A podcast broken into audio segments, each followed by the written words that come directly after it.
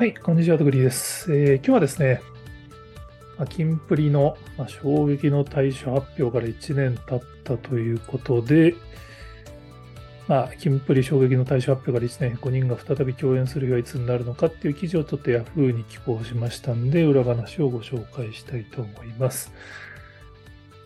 あ、これね、もう、まあ、すみません。当時僕は正直キンプリについてよく知らなかったんで、なんかちょっとスマップの時と同じような空気を感じたぐらいで、その細かいことは正直よく分かってなかったのが正直なところなんですけど、まあ、1年経っていろいろ振り返ってみると、この日がやっぱりいろんなことの変化の起点だったんじゃないかなと思うことがあるので、ちょっとまとめてみました。まあ、当然、キンプリファンの方からすると、まあ、辛いことが多かった1年。まあ当然ね、あの、残った2人にしても新しくスタートを切った3人にしても Number_i という新しいグループを立ち上げる形になってるんですけど、まあ、きついっすよね。まあ、スマップの時にも思いましたけど、キンプリ、まあ、嵐の後を継ぐと言われていた、まあ、5人組が、まあ、3人が退所することになった。で、やっぱりその発表の仕方が夜11時とかでしたよね。ミュージックステーションに出演してたにもかかわらず、その直後に最初発表ってなかなかちょっと、よく詳しくない僕ですらなんかちょっとおかしなことが起きてるなっていうのが分かったぐらいだったので、まあ非常に印象的な出来事だったと思いますけれども、やっぱりそのキンプリの影響力がいかに大きかったかっていうのが今回のやっぱりまあ、旧ジャニーズ事務所がこれだけ大きな変化に見舞われたきっかけになってるんじゃないかなってのはすごい思いますね。これは前もご紹介しましたけど、ま、日本のマスメディアは、まあ、いわゆるジャニーズ性加害問題の、まあ、注目、日本で注目されるようになったのは BBC のドキュメンタリー、今年3月の BBC のドキュメンタリー報道が起点とされてるんですけど、実は日本で最初に性加害問題が再び注目されるようになったのは、カウアン岡本さんがガーシーさんの生配信に出演した11月13日なんですよね。でこれは、まあ、実際問題としては多分ネットでしか話題にならなくて、まあ、当然メディアはどこも取り上げなかったんで、まあ、ガーシーさん周辺と、まあ、ネットに詳しい人たちがなんか、カウアン岡本さんがすげえ告発をしたぞ。でしかも証拠の動画もあるって言ってるよみたいなのが去年の11月ですね。で、実は岡川岡本さんがそれをカミングアウトする気持ちになったのは、キンプリの、まあ、メンバーの対象のニュースを見て、まあ、キンプリも壊れたと感じたと。当時、川岡本さん自体もそのコロナっていろいろあって壊れてたんで、まあ、その自分がジュニア時代に一緒にやっていた、まあ、キンプリのメンバーがこういう結果になってすごい衝撃を受けたから、実は決意をしたっていう。で、3月の BBC のドキュメンタリー番組が起点になってるのは事実なんですけど、でもあれもほとんど日本で実は取り上げられなかったんですよね。僕、事前にこのドキュメンタリーがあるよっていうのを松谷さんだったかな、教えてくれてたんで、まあ、3月からさぞかし騒ぎになるだろうと思ったら、まあ、大手メディアはどこも取り上げなかったんで、あやっぱりこうやってスルーしていくんだ、日本のメディアはと思ってたんですけど、4月に川和小さんが顔出して記者会見やったんで、今につながるんですよね。まあ、あれがなければ実は封印できてた可能性すらあると思うので、まあ、彼が覚悟を決めたやっぱりキンプリの影響力を感じるわけですけど、ま、キンプリの3人のメンバーが対象するのを決めた背景も、まあ、広い意味でのジャニーズ事務所のその古い体制だったと聞いてます。まあ、これは実際のところは、まあ、5人にしかわからない話だと思うんですけど、やっぱ対象の時にその海外に向けた活動っていうことをおっしゃっていて、やっぱり楽曲をストリーミングにしか流してないって、やっぱりジャニーズのやり方と、ま、ぶつかったんじゃないかっていう説が有力ですね。まあ本当のことはわかんないんですけど、で、実際問題今回、まあ、ジャニーズ事務所がああいう形になったんで、まあ、キンプリのファンからすれば、まあ1年我慢してればやめなくても済んじゃないんじゃないか、みたいな、少なくとも分裂することにはならず済んだんじゃないかみたいな話はあるんですけど、でもやっぱりこのキンプリがこういう状況になったからこそ、カンワンさんもカミングアウトしたし、多分そのファンの中でもやっぱりその、ジャニーズ事務所、まあ、ジュリーさんのやり方に対して問題提起をする人が増えてきたのが、やっぱり今回の変化につながってる気はするんですよね。で、まあちょっと、ここではできるだけポジティブな話をしたいんで、まあネガティブな話はこれぐらいにしておきますけど、注目は、じゃあ、この5人は再び一緒に共演したり活動することはできるのかってところになると思うんですよね。ジャニーズ事務所の古い体制が原因で対処したんだったら、実は体制新しくなったんだから一緒になってもいいじゃないっていうのは当然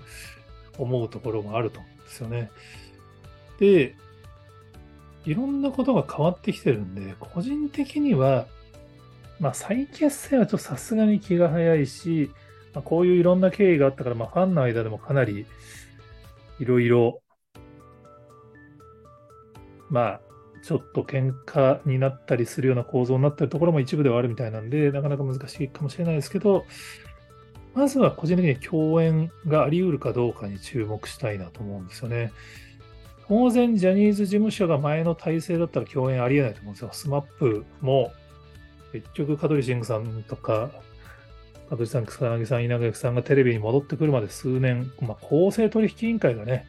問題だって提起してようやくテレビに戻れたみたいなのが数年で、まあ、前のグループのメンバーとの共演っていう意味では中居さんとの共演まで6年かかってますからね。今回、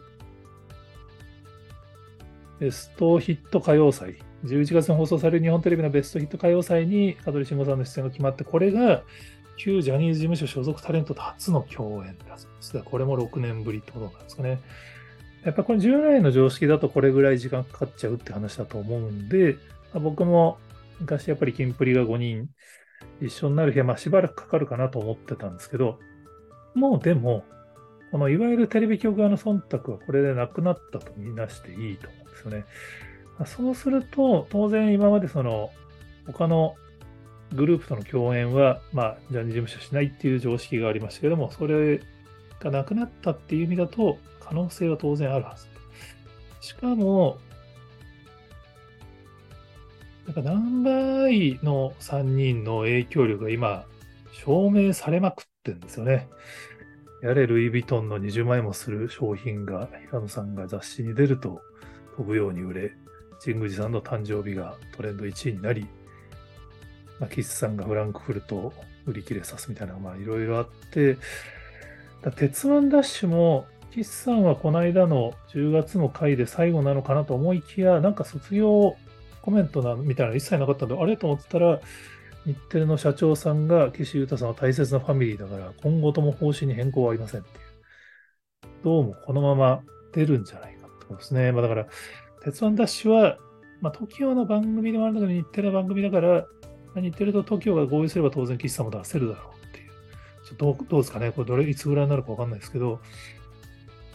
で、さらに興味深いのは、二宮さんが対象を発表したんですけど、速攻で11月1日にジャニーのチャンネルを更新して、今まで通り更新続けますっていう発表されてるんですね。これは大きいと思いますね。まあ、当然あの、中井さん方式、まあ、ある意味その、折り合いがつかなくて対処したんじゃなくて、まあ、両者まあ、円満対処っていう言い方がいいかどうかわかんないですけど、まあ、少なくとも